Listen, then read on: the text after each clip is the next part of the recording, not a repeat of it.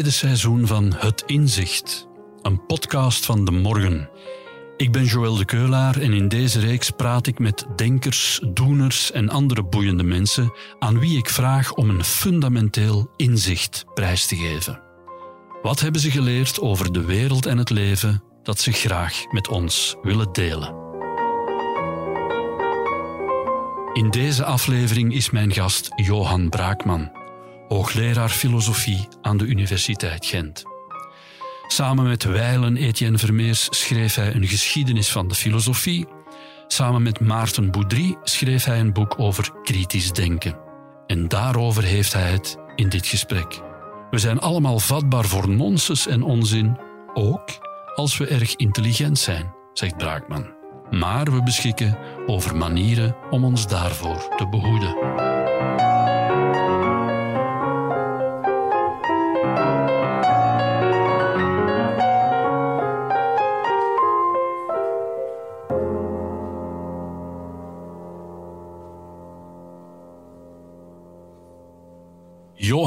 Braakman, welkom in onze podcast Het Inzicht. Ik stel voor dat we elkaar tutoyeren eerst. Graag. Even snel. Je bent hoogleraar filosofie aan de Universiteit Gent. Je behoeft weinig introductie natuurlijk. Heel wat eh, publicaties op je naam. Je publiceerde een geschiedenis van de filosofie met Etienne Vermeers, een boek over kritisch denken met Maarten Boudry. Dirk Verhofstadt maakte een uitgebreid interviewboek met je. En je laatste boek heet Ezelsoren, kanttekeningen bij moeilijke kwesties. Een filosoof, een man die om den broden door ons belastingbetaler uh, gefinancierd nadenkt. Uh, al vele jaren, al vele decennia denk je na en schrijf je. Mijn vraag is dezelfde als uh, altijd in deze podcast. Welk inzicht heeft het denk- en schrijfwerk jou tot dusver opgeleverd dat je graag eens met ons zou willen delen? Ja. Wel, ik heb nogal veel gelezen de voorbije, god, twintig jaar misschien ondertussen, over de manier waarop mensen uh, irrationeel zijn. Denk pseudowetenschap, complottheorieën, bijgeloof, dat soort zaken. En dat wekt bij veel mensen wel de indruk dat we bijna gedoemd zijn om altijd de mist in te gaan. En mijn inzicht, voor wat het waard is, is dat dat een te pessimistische conclusie is. Ik denk dat mensen best in staat zijn tot redelijk denken, maar het kost wel heel wat inspanningen om ons zover te brengen. Dat is eigenlijk in een notendop uh, het inzicht. Daaruit besluit ik dat je ervaring leert dat je al heel wat mensen zover hebt kunnen brengen. Dat je dat misschien als prof al hebt ervaren. Wel, heel persoonlijk kan ik daar wel wat anekdotische voorbeelden van geven. Mm -hmm. En misschien zal ik dat zo dadelijk ook wel doen. Dat zegt wel ergens iets, maar het zijn natuurlijk maar anekdotes. Nu, naar studenten toe kan ik dat zeer moeilijk inschatten. Hè. Dus uh, we hebben daar geen studies over op lange termijn. Je zou ook een, uh, een groep moeten hebben die dan niet is blootgesteld aan die lessen enzovoort. Dus dat is gewoon moeilijk in te schatten. Je zou het in theorie wel kunnen doen, maar in de praktijk okay. doen we dat dus niet. Maar anekdotisch heb ik natuurlijk wel al, en daar ben ik op zich wel blij om, maar ik hoed mij er ook voor om daar te grote conclusies uit af te leiden. Dat zou op zich ook niet al te rationeel zijn. Mhm.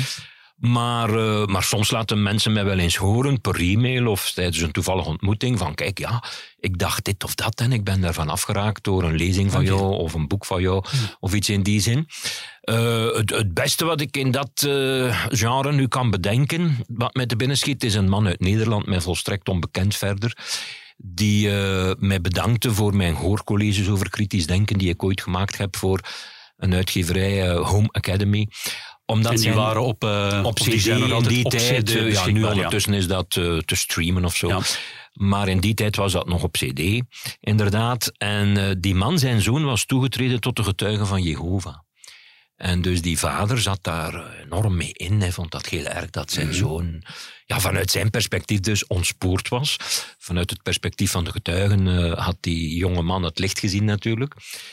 En die vader had daar waarschijnlijk hoeverloze discussies over gevoerd met zijn zoon, maar hij kon hem niet uh, op andere gedachten brengen. Je weet hoe dat gaat, hè. dat soort debatten zijn vaak heel lastig. En je versterkt dan soms het standpunt van de ander natuurlijk. Maar hij had hem dan uh, die uh, CD-box cadeau gedaan met Ja. de vraag: wil je hier eens eh, naar luisteren. Hè. Ik respecteer wat je doet enzovoort, maar beloof mij dat je hier naar luistert. En die man liet mij weten dat dat blijkbaar effect had gehad.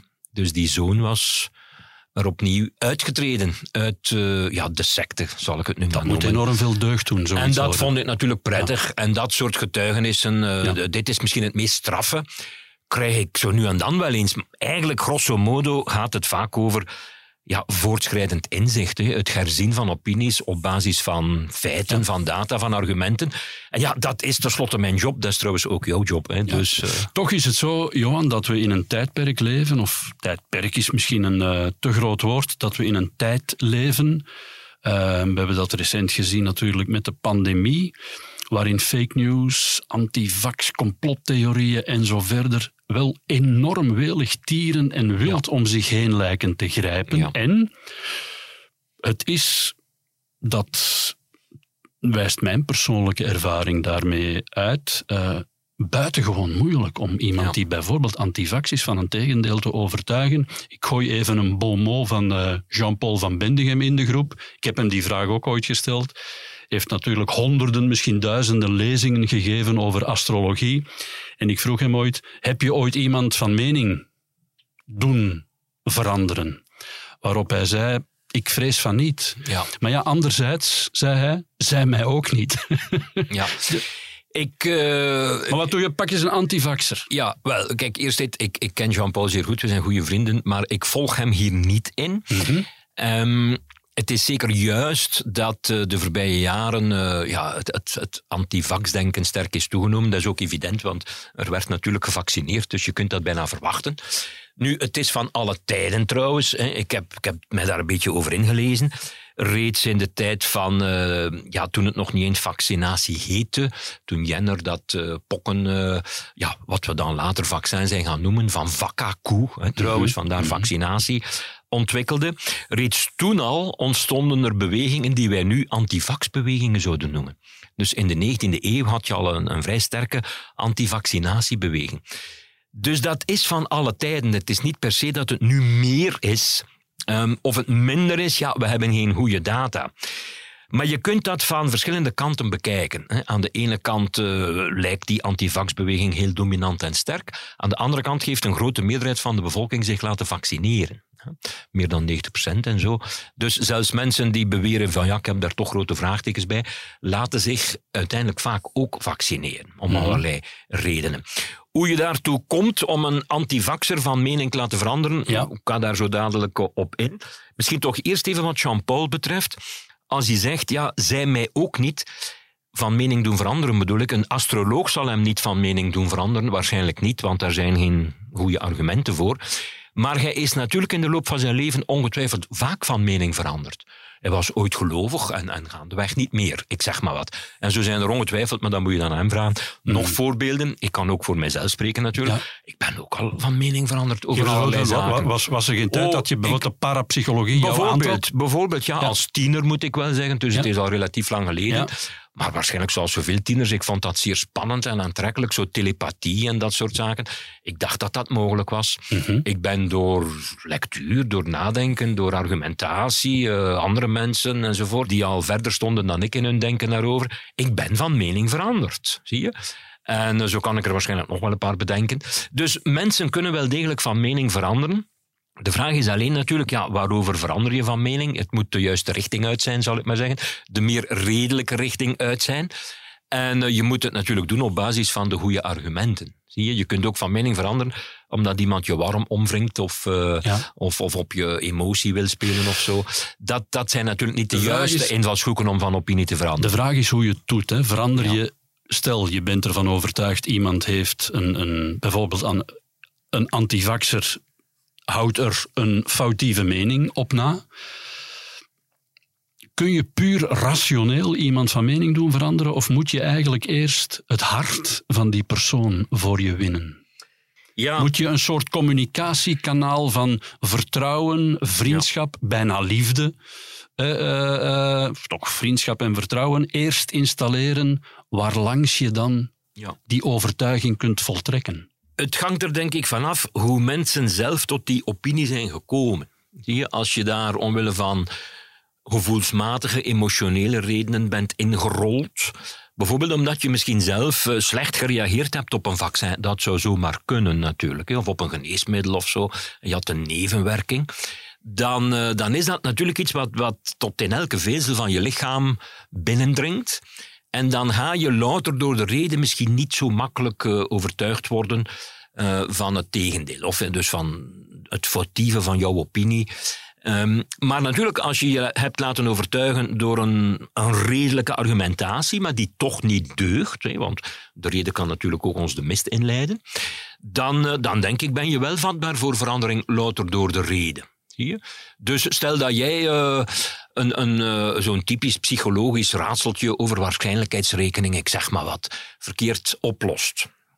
En ik leg je uit dat je fout bent. Zoiets als het drie deuren probleem. Ken je dat? Nee. Indien niet, mag ik dat misschien heel kort even toelichten. Ja. Nee, dat is een klassieker in het genre. Ja. Je hebt het misschien wel al gehoord hoor. Kijk, er zijn drie deuren. En achter een van die deuren zit een prijs die jij wil winnen. Achter de twee andere deuren zit iets wat je zeker niet wil. In het klassieke voorbeeld zijn dat geiten. En die wil je niet winnen. Je wil de auto winnen. De auto zit achter een van de drie okay. deuren. Jij, dat is de Berend Boudewijn quiz van Ja, vroeger. inderdaad. inderdaad. Het, is, het is in echte quizzen ook gebruikt. Hè. Mm -hmm.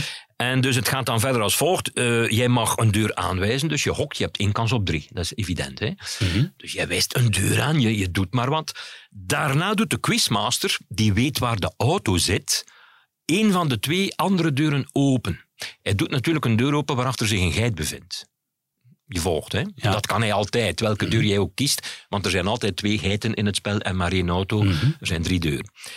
Jij gokt op een deur, daarna doet de quizmaster een van de twee andere deuren open. En dan stelt hij jou de vraag, blijf je bij je eerste keuze, tussen aanhalingstekens? maar jij natuurlijk. weet dat de, de quizmaster heeft niet de, de deur geopend van mijn keuze. Nee, nee, ah, nee, nee. Okay. hij doet ja. dus een van de twee andere deuren mm -hmm. open. Okay. En de, de quizmaster weet waar de auto zich bevindt. Dus okay. hij weet ook waar de geiten zitten. Ja. Dus jij wijst op een deur, die deur blijft dicht. De quizmaster doet een van de twee andere deuren open, daar zit een geit achter. En dan vraagt hij jou, blijf je bij je eerste keuze of verander je van deur? Ik ga je nu, nu niet laten antwoorden.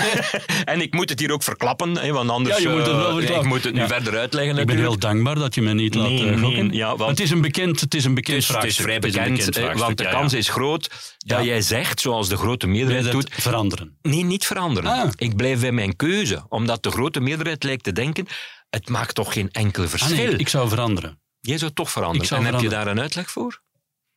Of is het omdat je denkt, ja, anders zou het geen raadseltje zijn? Ja, wel, het heeft daar denk ik vooral ja, mee ja, te maken. Okay, van, ja. het, ik, ik, moet het contra-intuïtieve doen. Ja, precies. Omdat uh, het, het, raadsel lijkt af te stevenen op het antwoord ik blijf bij mijn keuze. En Juist. daarom denk ik, het zal wel dat andere zijn. Juist, maar dat is op zich geen goed dat argument. Geen goed, dat is geen goed nee, argument. Ook al, heb je, ook al heb je gelijk. Maar de vraag is natuurlijk, waarom moet je veranderen? Mm -hmm. Zie je? En kijk, de meeste mensen intuïtief gaan ervan uit, ja, het maakt geen enkel verschil. Mijn kansen gaan niet toenemen en ook niet per se dalen Mhm. mm -hmm. als ik van deur verander. Ik had eerst één kans op drie. Er is een deur die open gaat, die valt weg. En nu heb ik nog één kans op twee. Waarom zou ik dan veranderen? Ik, ik, ik ga mijn kans niet verhogen als ik naar de andere deur ga, die nog gesloten is. Zie je? Dus ik blijf bij mijn ja. tussen aanhalingstekens mijn ernaast? keuze. Maar ze zitten ernaast. Je, je, je kans, als je wel van deur verandert, gaat maar liefst van 1 op 3 naar 2 op 3. Dus uh, je verdubbelt uh, je, je kans op winnen. En om het heel kort te houden, ik weet niet of dit onmiddellijk goed overkomt of duidelijk mm -hmm. is, maar ik, ik, vertel dit voorbeeldje trouwens voor iets anders, hè, mogen we niet vergeten. Mm -hmm. Maar het gaat erom, stel dat je dus een deur kiest en de auto zit daarachter, dan doet de quizmaster een van de twee andere deuren open. Jij verandert van deur. Je verliest natuurlijk, juist. Ja. Maar bij de twee andere opties, stel je duidt een van de twee andere deuren aan. De quizmaster doet een derde deur open waar de geit achter zit. Ja. Dan kun je niet anders dan veranderen naar de deur waar de auto achter ja. zit. En bij de derde mogelijkheid is dat ook Precies, zo. Ja. Zie je? Dus, dus je doet er goed aan om van deur te veranderen, ook al biedt het je natuurlijk geen garantie. Je kunt pech en hebben. waarom vertel je Maar dit? het punt is dus, ja, waarom vertel ik dit? Kijk, stel dat jij daar een verkeerd antwoord op geeft. Je hebt het fout omdat je intuïtie ja. over waarschijnlijkheid je misleidt. Dat is hier eigenlijk de essentie. Dat kun je mij perfect overtuigen. Maar dan kan ik jou ik waarschijnlijk ja. wel overtuigen mm -hmm. uh, waarom dat niet klopt. Hoewel, ik moet erbij zeggen, dit is een voorbeeld waar zelfs wiskundigen moeite mee hebben, ook al lijkt het heel simpel. En vaak uh, oeverloos kunnen blijven over discussiëren tot het uiteindelijk ook bij hen daagt van ja, inderdaad, je moet van deur veranderen. Maar je bent vatbaar voor de redelijke argumentatie. Mhm. Juist. Ja. Je hebt daar geen emotionele connectie mee. Maar zoals ik zei, het voorbeeld van daarnet. Stel, je, je slikt een, gen- een geneesmiddel van Pfizer of een andere een, eh, zogenaamde Big Pharma firma. En, eh, en dat viel slecht bij jou, dan sta je misschien automatisch al wantrouwig tegenover eh, zoiets als een vaccin uit diezelfde firma. Dus je hebt al een soort emotionele betrokkenheid bij je standpunt. Ja. En dan wordt het moeilijker. Maar dus dan kom ik terug naar jouw inzicht. Dan is het jouw overtuiging Dat het toch kan. dat het mogelijk is dat het in veel, de meeste, mag ik dat misschien zeggen, dat het in Dat weet ik niet. We ver- zijn- of verbazend veel gevallen mogelijk is om mensen op rationele wijze tot het juiste inzicht te brengen. Wel, kijk, er is een verschil tussen mensen die er al heel diep in zitten, er opnieuw uithalen, enerzijds, en mensen eh, de juiste informatie aanbrengen, zodat het hen behoedt om in de fuik terecht te komen. Hè. preventief. Dus is, ik mik is natuurlijk op het preventieve. Oké. En dus, eh, ja, dit klinkt een beetje saai pedagogisch, maar het is denk ik cruciaal. Wij moeten al in het lager onderwijs beginnen met kinderen inzichten bij te brengen die hen ervoor behoeden dat ze dus tot, tot irrationele opvattingen komen. Je moet hen dus een beetje waarschijnlijkheidsrekening al aanleren. Je moet hen een beetje kernaspecten van eh, wat onderzoek is aanleren, van wat kritisch denken is, hoe hun zintuigen werken, het geheugen werkt, eh, een beetje logica, informele logica, denkfouten spotten en ga zo maar door. Dat doen we nu niet. En dat doen we absoluut niet. Dat doen we absoluut niet. Kijk, eh, we doen het ook niet in de lessen wiskunde bijvoorbeeld, of nauwelijks. We Nee. doen het aan de universiteit ook niet in de lessen logica. Het is niet omdat je een cursus logica hebt dat je dan logischer leert denken. Het gebeurt zelfs Eh, niet eh, aan de opleidingen journalistiek. Journalistiek niet enzovoort. Helaas. Dus kijk, kinderen, ik heb zelf, het is weer anekdotisch, maar dat geeft hier niet, hè, Hm. heb ik begrepen al, Joël. Je kunt eh, aan kinderen foto's tonen die duidelijk getruckeerd zijn, enfin, voor ons duidelijk getruckeerd zijn. Ik heb dat zelf gedaan, dus dat is de anekdotiek zo in gastlesjes voor kinderen van, van tien jaar of zo, of zelfs Mhm. nog jonger, tweede studiejaartje en zo, via een bevriende onderwijzeres. Ik kan mij zeer mij daar enorm mee, geweldig mee. Mhm. Die kinderen zijn zeer eh, interactief en die zitten voortdurend met hun vinger omhoog en, en komen voortdurend tussen. En ik laat hen dus gefotoshopte beelden zien van ja, een ufo die op de markt van hun gemeente of dorp landt of zo. En dan zeg ik, ik heb gisteren die foto genomen. Hé, wat, wat. En ze herkennen natuurlijk eh, Ah ja, de ja. plek, ze kennen dat en daar is dan een ufo geland. Het zijn kinderen van 7, 8 of, of 9 of 10 Laten jaar. ze zich vangen. Wel, sommigen gaan daarin mee. En anderen, dat merk je snel, anderen zeggen, maar dat kan niet. Enzovoort. En er ontspinnen dus discussies onder die kinderen. En wat ik dus merk, na een uur, twee uur, heb je de hele klas mee dat dit niet kan. Of dat dit, laat het ons anders zeggen, extreem onwaarschijnlijk is. Dat de kans dat dit een gefotoshopt beeld is, groter is dan de kans dat het een echt beeld is. Dat is eigenlijk waar je naartoe wil. Je moet dat niet presenteren als absolute waarheid eh, of absolute onzin enzovoort. Je moet redeneren in termen van waarschijnlijkheid. En die kinderen kunnen dat. Hè. Je moet hen niet onderschatten. Op een ernstiger niveau, er zijn bijvoorbeeld heel wat studies gedaan naar de vraag of kinderen zoiets kunnen begrijpen als evolutietheorie. Dat is in de Verenigde Staten natuurlijk eh, van groot belang, maar ook bij ons wel. Hè, want ook wij hebben evolutie-sceptici, laat ons zeggen, in het middelbaar onderwijs. Hè.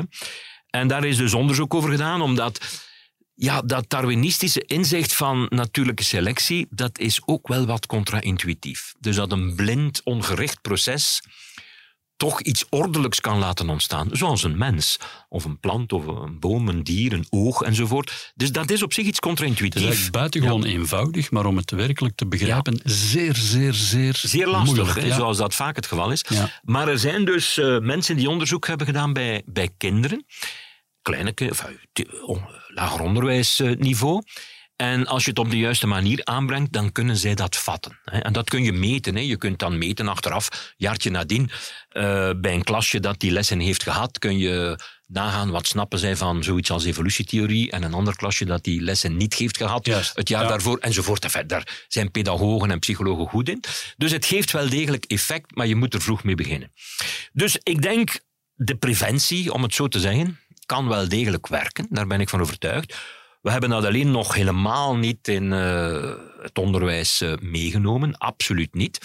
Eh, terwijl we dat moeten doen, want het gaat over global warming, het gaat over migratie, het gaat over complotdenken, antivaccinatie, al, alle ernstige problemen van onze tijd toch. Mhm. daar heb je niet alleen puur feiten voor nodig, daar heb je dus ook ja, de tools voor nodig om met die informatie kritisch te kunnen omgaan. Geef je een vak kritisch denken tussen aanhalingstekens aan de universiteit? Ik heb het, uh, ik heb het wel gedaan. Uh, dat is nu overgaan in een ander vak dat iemand mm anders geeft. Zo gaat dat vaak aan de universiteit. Maar dat was voor studenten filosofie die daar bij wijze van spreken misschien het minst behoefte aan hebben, omdat dat in een opleiding filosofie zit dat wel al wat ingebakken.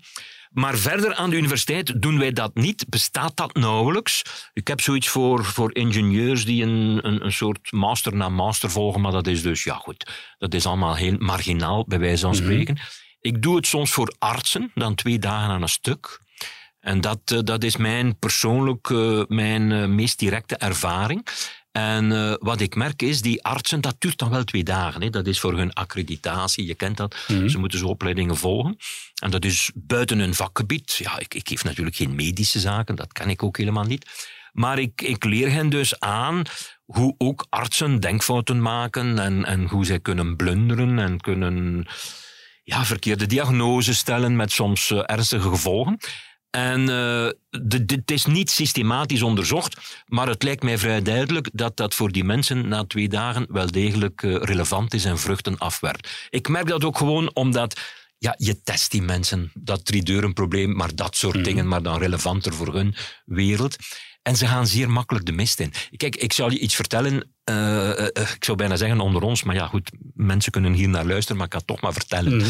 In die twee dagen opleiding, dan haal ik er ook een illusionist bij, een goochelaar. En een Nederlandse man. En, maar zo iemand als Gilly, die kent iedereen, de Vlaamse illusionist, maar dus een collega van hem uit mhm. Nederland. Soms werk ik trouwens samen met Gilly ook, als we het hier doen, maar dit, dit speelt zich af in Nederland. En uh, die man doet zo een aantal typische goocheltrucs zo.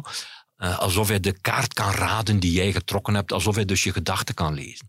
Binnen de kortste keren merk je dat de helft van die groep daarin meegaat. En dat zijn artsen? zijn artsen. Maar dat, dat, afgestudeerde artsen? Ja, ja, absoluut. Ook psychiaters enzovoort. Die gaan daar vlotjes in mee. Dus hij is een, een bullshitter, een conman. Die, dat is zijn job daar. Hè. Ik, ik huur hem in, bij wijze van spreken. Mhm. Om dus te liegen tegen die mensen. Hè. Dus hij zegt zelfs, ik houd het kort, hij zegt zelfs zaken zoals... Uh, ja, mijn broer uh, die woont in de Verenigde Staten en ik heb toevallig het vermogen, en er zijn maar elf mensen in de hele wereld die dat hebben, om door zijn ogen te kunnen kijken. Dus ik kan zien wat hij leest en, en meemaakt enzovoort.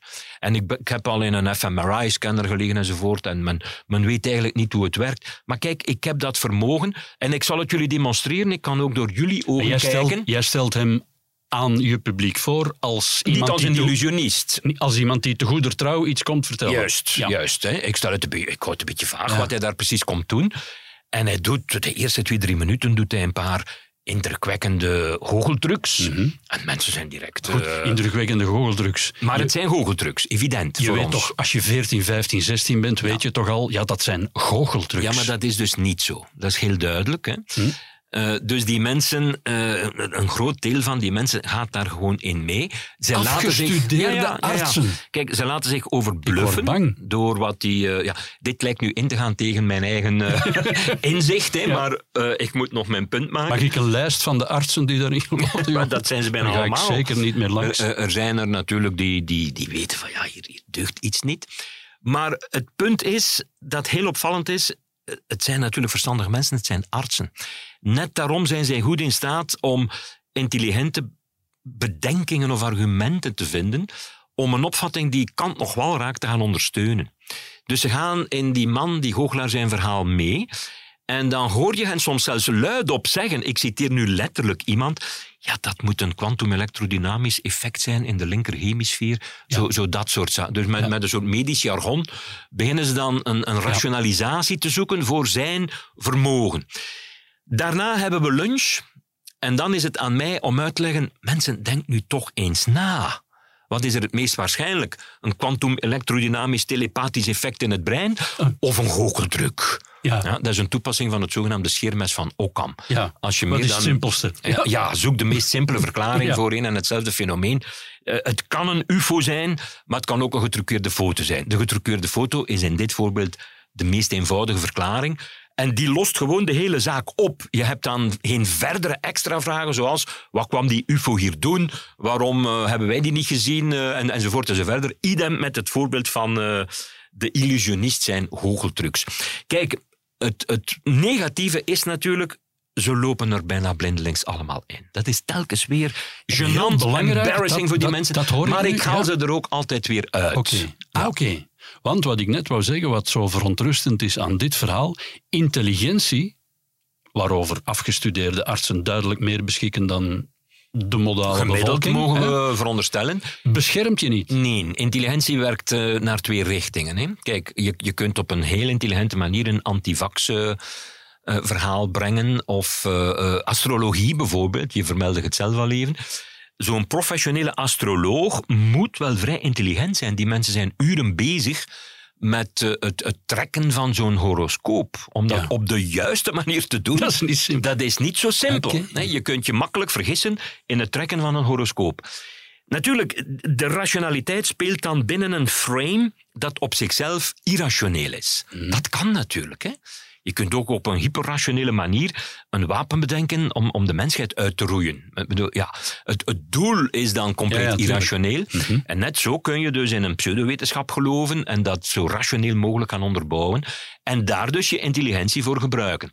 Sterker nog, je moet wel tamelijk intelligent zijn om dat te kunnen. Iemand die niet zo geweldig verstandig is, whatever that means, hè, mm -hmm. die is gewoon niet in staat om, om die bordjes draaiende te houden. Die zegt, ja, whatever, het zal wel zeker wat jij zegt, ja, oké. Okay. Maar die kan dat niet voor zichzelf beargumenteren. Dus, dus, dus intelligentie de... op zich is een, is een middel, maar het leidt niet automatisch... Uh, mensen met een hoog IQ, neem nu de leden van Mensa of zo, gaan niet per se minder kwetsbaar zijn voor antivax-retoriek of complotdenken of wat dus dan ook. Dus dan kunnen we zeggen, hoogopgeleiden zijn niet per definitie nee. Uh, nee. beter bestand tegen nee. onzin, zullen we maar even het, zeggen. Het enige wat we weten is dat hoger opgeleiden makkelijker vallen voor meer gesofisticeerde onzin. Zie je? Geef eens een voorbeeld. Van... Wel, die mensen gaan makkelijker vallen voor complottheorieën over 9-11 of zo. Dus dan heb je architecten en ingenieurs en zo die denken, ja, hier zit meer ah, ja. achter, die torens zijn niet uh, naar beneden gehaald ten gevolge van die vliegtuigen en die kerosine mm. en die staalverzwakking. Er is hier meer aan de hand dan dat. Zie je? Ja. Dus dat zijn gesofisticeerde vormen van nonsens waar zeer verstandige mensen voor vallen.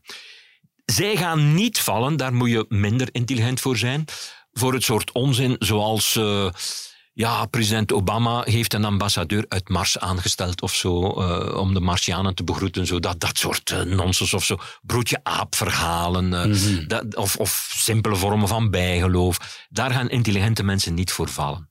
Maar voor ingewikkelde nonsens, complottheorieën die niet deugen, uh, uh, alternatieve geneeswijzen, uh, dat soort zaken. Ah, alternatieve geneeswijzen Daar zijn het ook. bijna ja. altijd de meest verstandige mensen die daarvoor vallen. Natuurlijk, de gebruikers ervan, de gebruikers van kwakzalvermiddeltjes, die hoeven niet per se intelligent of hoog opgeleid te zijn. Die volgen gewoon wat hun arts mm -hmm. hen dat vertelt. Hè? Ja. Uh, en als die arts zelf misleid is, ja, dan, dan misleidt hij natuurlijk ook zijn patiënten. Wat is de als het een beantwoordbare vraag is, hè, dan, uh, dat weet ik niet uh, van tevoren, maar wat is de belangrijkste denkfout die we moeten vermijden? Vertel onze luisteraar, ja, dat is er eentje ja. waar we voortdurend uh, voor op onze hoede Kijk, moeten zijn. er zijn er natuurlijk wel verschillende. Ik, ik zou zaken kunnen zeggen zoals uh, we zijn te snel in het denken patronen te zien, dus verbanden te leggen. En in de antivaccinatiebeweging is dat heel duidelijk. Ja. In complottheorieën komt dat heel sterk voor. Maar ik, ik zou... Het ja, de correlaties en dan... Ja, ja, dus te snel verbanden zien die niet bestaan, maar Ja. er zijn correlaties. Dus ja, als de zon schijnt worden er meer ijsjes gegeten, maar... eh, eh, ook Ja. de rokjes worden korter enzovoort. Maar, en van, eh, van, van tennissen word je, word je bruin. Hè? dan, al dat soort zaken. In de Dus- zomer gaat tennissen, Precies, je dus eh, er zijn heel veel verbanden die je kunt leggen en, en die misschien al dan niet wel reëel zijn op een of andere manier. Ze kunnen ook compleet illusoir zijn. Het is niet omdat de haan kraait dat de zon opkomt. Hè. Dat is een illusoir eh, verband. Dat is wel zo dat de haan kraait als het licht begint te worden. Hè. Mhm. Maar enfin, dus, dus oorzaak-gevolgrelaties, patronen detecteren. eh, daar hebben we moeite mee. Waarschijnlijkheid inschatten is ook heel moeilijk. Maar dit, dit zijn eigenlijk al allemaal vrij technische denkfouten zou je kunnen zeggen, waar we wel kwetsbaar voor zijn. Let op. Maar waar wetenschap en, en, en ook filosofie en psychologie ons wel van af kan helpen, dat blijft hier mijn centrale punt, niet Ja, waar? daar Ik- moeten we blijf, terug naartoe komen, Ik blijf optimist. Mhm. Maar ik zou niettemin als antwoord op je vraag ehm, het antwoord willen geven dat Daniel Kahneman gaf. En Daniel Kahneman is een bekende psycholoog die, een, Thinking eh, fast and slow. ja, hè, die veel van die denkfouten heeft blootgelegd. En dus die vraag is ja, niet te Ons verwonderen. feilbare denken in het Nederlands, denk ik. ehm, Ja. ja. is eh, ook aan hem voorgelegd. En hij zei overconfidence, dus een, een, een te groot zelfvertrouwen. En ja, je kunt daar wel op afdingen, maar daar zit natuurlijk wel iets in. Mhm. We zijn vaak te snel geneigd om te denken dat we het weten, dat we de kennis hebben. Eh, we vertrouwen heel sterk op een inzicht eens we dat denken ja, voor onszelf eh, te, te hebben gerealiseerd, als het ware. Ik heb daarover nagedacht, dus, eh, dus zo is het. Ik weet dat zeker. Ik heb dat zelf ervaren, ik heb het met eigen ogen gezien. Eh, ik weet het uit goede bron en, en ga zo maar door. Dus overconfidence. Hè. Dus je moet, je moet altijd proberen voor ogen te houden dat je je ernstig kunt vergissen. Dat is eigenlijk de bottom line. Ja. En dat is iets wat ik zelf ook heb geleerd. Ja. Eh, Ik ga, eh, Sommige mensen, dat zal sommige mensen misschien kunnen verbazen, Johan, omdat je... van mij persoonlijk of Van jou, algemeen? nee, nee, van jou persoonlijk, omdat je de indruk wekt en omdat je met, met stelligheid spreekt, met zelfvertrouwen. Hè, je kunt het buitengewoon goed uitleggen. En misschien zullen sommige mensen denken, tja, dat is nu merkwaardig dat net Braakman dat zegt. Goh, ja, ik denk niet dat hier een contradictie in zit. Mhm. Kijk, ik zeg met, met vrij grote stelligheid dat ik besef dat ik me kan vergissen. ja, eh, ja. Nee, kijk, eh, laat ik een voorbeeld geven eh, wat het geheugen betreft. Als je je daarin inleest, en dan denk ik aan geheugenpsychologen zoals Elisabeth Loftus, is een bekend voorbeeld. Wie ze niet kent, zoekt ze wel op. hè. We hebben geen- Loftus, ja. ja, en we hebben geen tijd om Absoluut, dat in gaan we detail... niet- eh, gaan we niet in detail Maar kijk. Loftus is maar één van de vele mensen eh, die daar heeft eh, werk over gedaan. Empirisch onderzoek ook, dus experimenteel. De, de dwingende conclusie daaruit is dat je je geheugen echt niet mag vertrouwen. Ja? Dus als je denkt van, oh, ik heb dat daar tien jaar geleden meegemaakt, ik was daarbij, ik heb dat met eigen ogen gezien, ik herinner het mij alsof het gisteren was. Ja.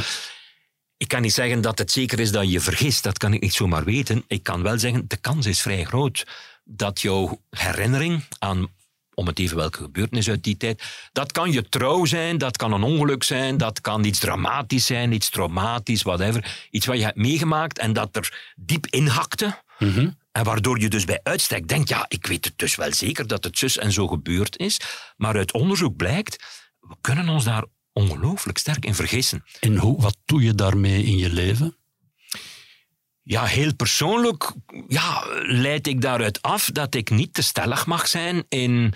En, en je komt onvermijdelijk wel in zo'n in een discussie met je partner, met je familie, met je vrienden of zo. Weet je nog dit of dat? Mhm. En jij blijkt je dat dan anders te herinneren.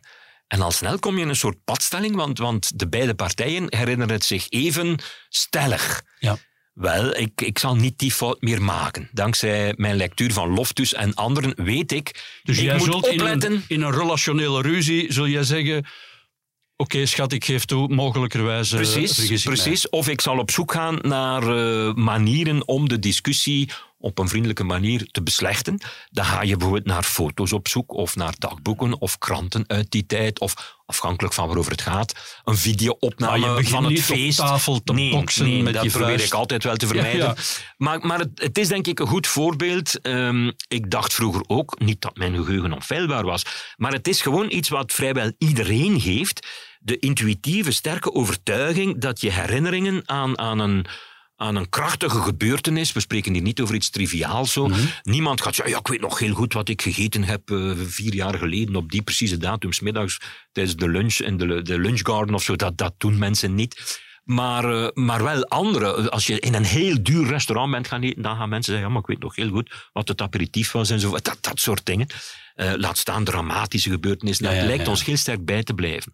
Bijvoorbeeld, waar was je eh, op 9-11 en, en wat ging er door je heen? En, Dus ons geheugen eh, maar niet- dat, we weten, enkele jaren later heeft ons brein eigenlijk al een ander verhaal gecreëerd. Hmm. En dan wordt dat je herinnering. En dat, dat geldt zelfs voor echt extreem dramatische kwesties, zoals mensen die eh, een concentratiekamp of een vernietigingskamp hebben overleefd. En die zich nog menen eh, te herinneren wie de beul was. Ik spreek nu over een reëel voorbeeld. Ja, hè. Loftus heeft Eh, getuigd in een John proces. Demjanjuk, eh, heeft in vele processen. ja.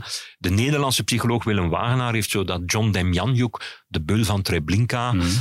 heeft vraagtekens geplaatst bij... Even kort gezegd, er waren mensen in de rechtszaal die zeiden die man heeft die man destijds gemarteld. Precies, precies. En, En, is- Elisabeth Loftus zat daar om te zeggen, het Wel, spijt me, maar dat het is... was niet lof, dus het was, Het was eh, iemand van haar, Wagenaar, eh, ja, dus iemand Ja. die dit soort Ja. zaken kent ook. De man is nu helaas overleden. Ja. Maar dat is natuurlijk heel lastig om aan zo Ja, ja, tuurlijk. oude, oude mensen die de holocaust overleefd hebben te zeggen, ja, sorry hoor, maar je vergist je. Hè? Of, of de kans is groot dat je je vergist. En het was ook zo, ze vergisten zich ook. Want die had helemaal niet in Treblinka, weten we, door informatie die vrij kwam achteraf. Demjanjuk dus, was helemaal niet in Treblinka geweest. Enfin, dit, dit nu terzijde, maar ik bedoel maar, zelfs voor extreem dramatische kwesties moet je dus opletten met je geheugen. En kijk, mijn, mijn les hieruit is, wees dus niet te zelfzeker over iets wat je nogthans denkt met grote stelligheid te weten, zo alsof het gisteren was, ik zie het nog zo voor mij. Maar het positieve nieuws tegelijkertijd is, wij weten dit dankzij redelijk onderzoek, dankzij wetenschappelijk onderzoek. Dus dat, dat leidt niet tot uitholling van de betrouwbaarheid van kennis. Nee, eigenlijk het vermeerdert het. Hè.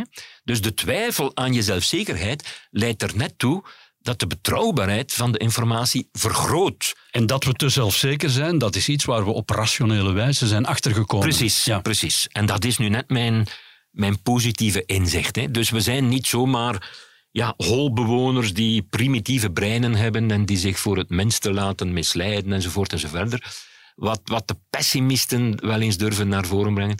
Nee, wij kunnen onszelf als het ware opkrikken naar steeds betere informatie met de psychologische tools die we hebben. Maar daarvoor moeten we wel inzicht hebben in hoe die psychologische Ja. tools werken. Zoals hoe werkt je geheugen, hoe leg je verbanden, hoe schat je de waarschijnlijkheid in of het toeval in en ga zo maar door.